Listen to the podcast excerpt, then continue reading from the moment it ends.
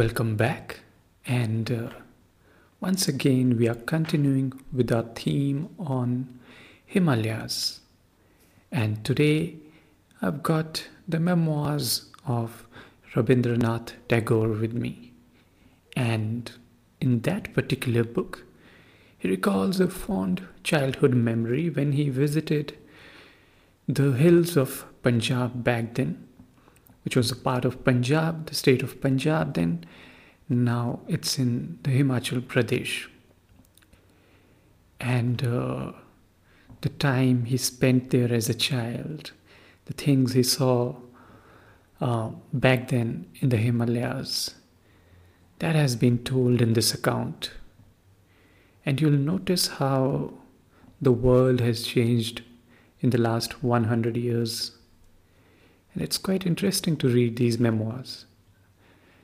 So, without any delay, let me narrate some of these passages from the book of Rabindranath Tagore. Here we go.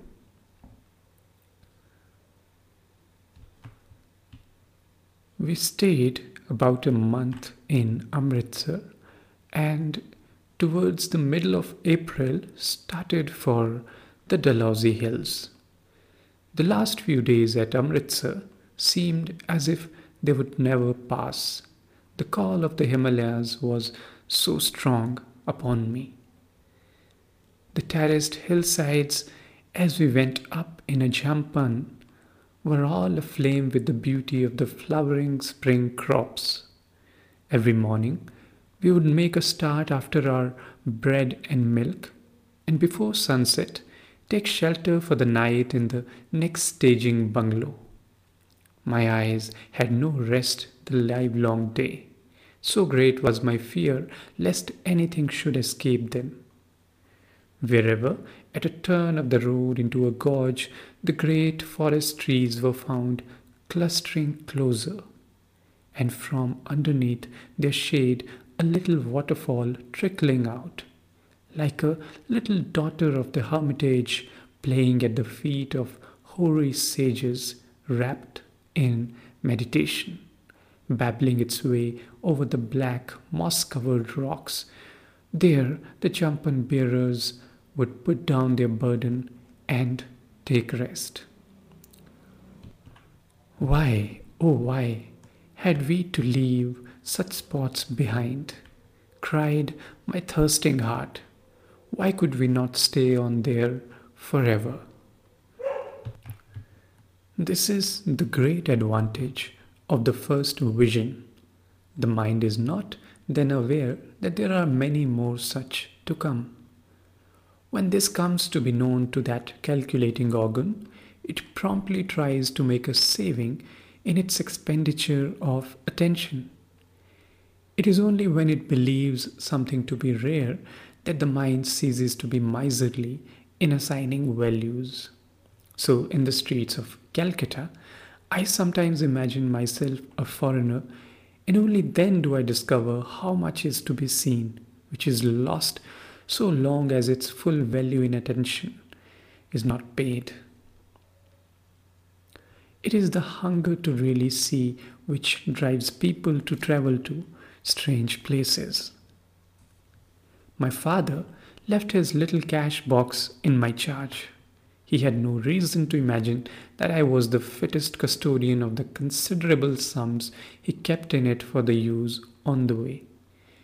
He would certainly have felt safer with it in the hands of Kishori, his attendant. So I can only suppose he wanted to train me to the responsibility. One day, as we reached the staging bungalow, I forgot to make it over to him and left it lying on a table. This earned me a reprimand. Every time we got down at the end of a stage, my father had chairs placed for us outside the bungalow, and there we sat. As dusk came on, the stars blazed out wonderfully through the clear mountain atmosphere and my father showed me the constellations or treated me to an astronomical discourse. The house we had taken at Bakrota was on the highest hilltop. Though it was nearing May, it was still bitterly cold there. So much so that on the shady side of the hill, the winter frosts had yet not melted. My father was not at all nervous about allowing me to wander about freely even here. Some way below our house, there stretched a spur thickly wooded with deodars. Into this wilderness, I would venture alone with my iron spiked staff.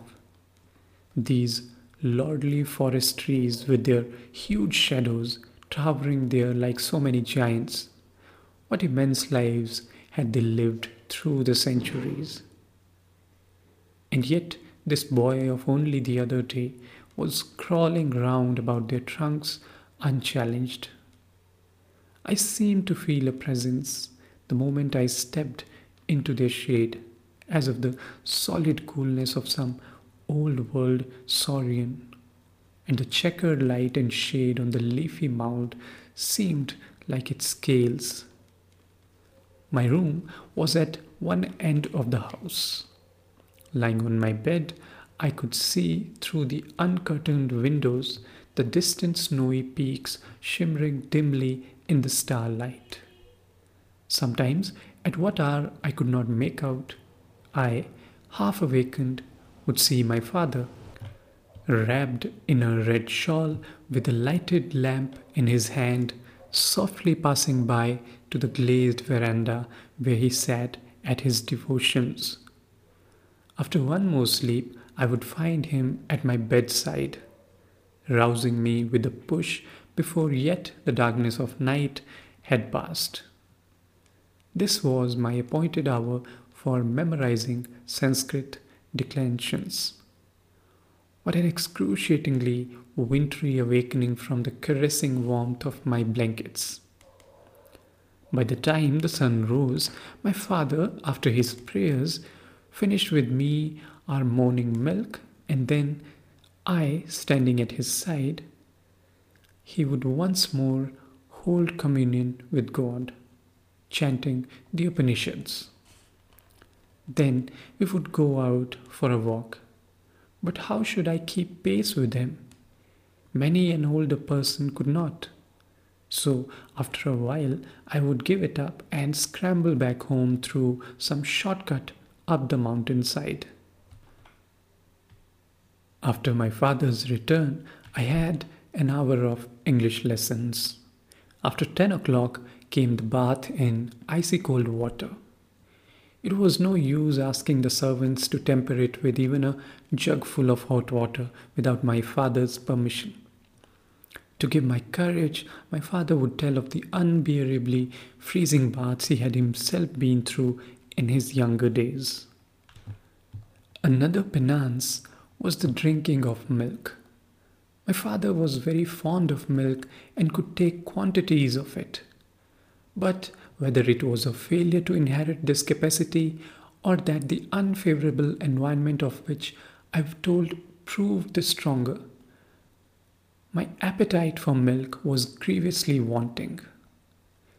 Unfortunately, we used to have our milk together. So I had to throw myself on the mercy of the servants and to their human kindness. I was indebted for my goblet being thenceforth more than half full of foam.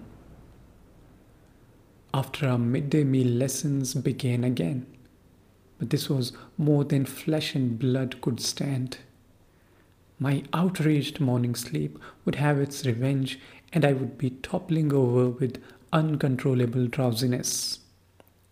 Nevertheless, no sooner did my father take pity on my plight and let me off than my sleepiness was off likewise.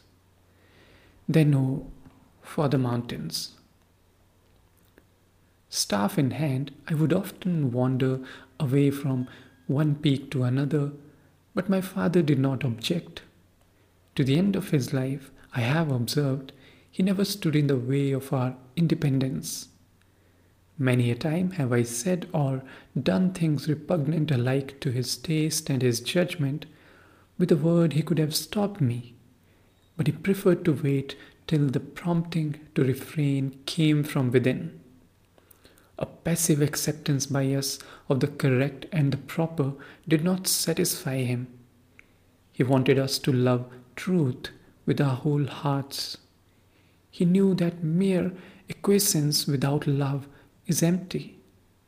He also knew the truth, if strayed from, can be found again, but a forced or blind acceptance of it from the outside effectually bars the way in. In my early youth, I had conceived a fancy to journey along the Grand Trunk Road right up to Peshawar in a bullock cart. No one else supported the scheme, and doubtless there was much to be urged against it as a practical proposition. But then I discoursed on it on my father. He was sure it was a splendid, splendid idea. Traveling by railroad was not worth the name. With which observation he proceeded to recount to me his own adventurous wanderings on foot and horseback. Of any chance of discomfort or peril, he had not a word to say.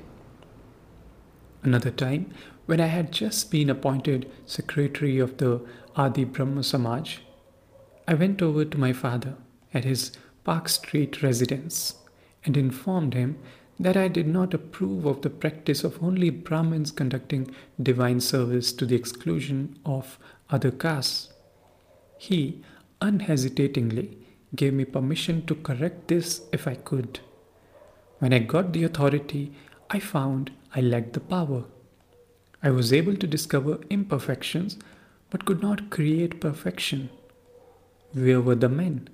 Where was the strength in me to attract the right man?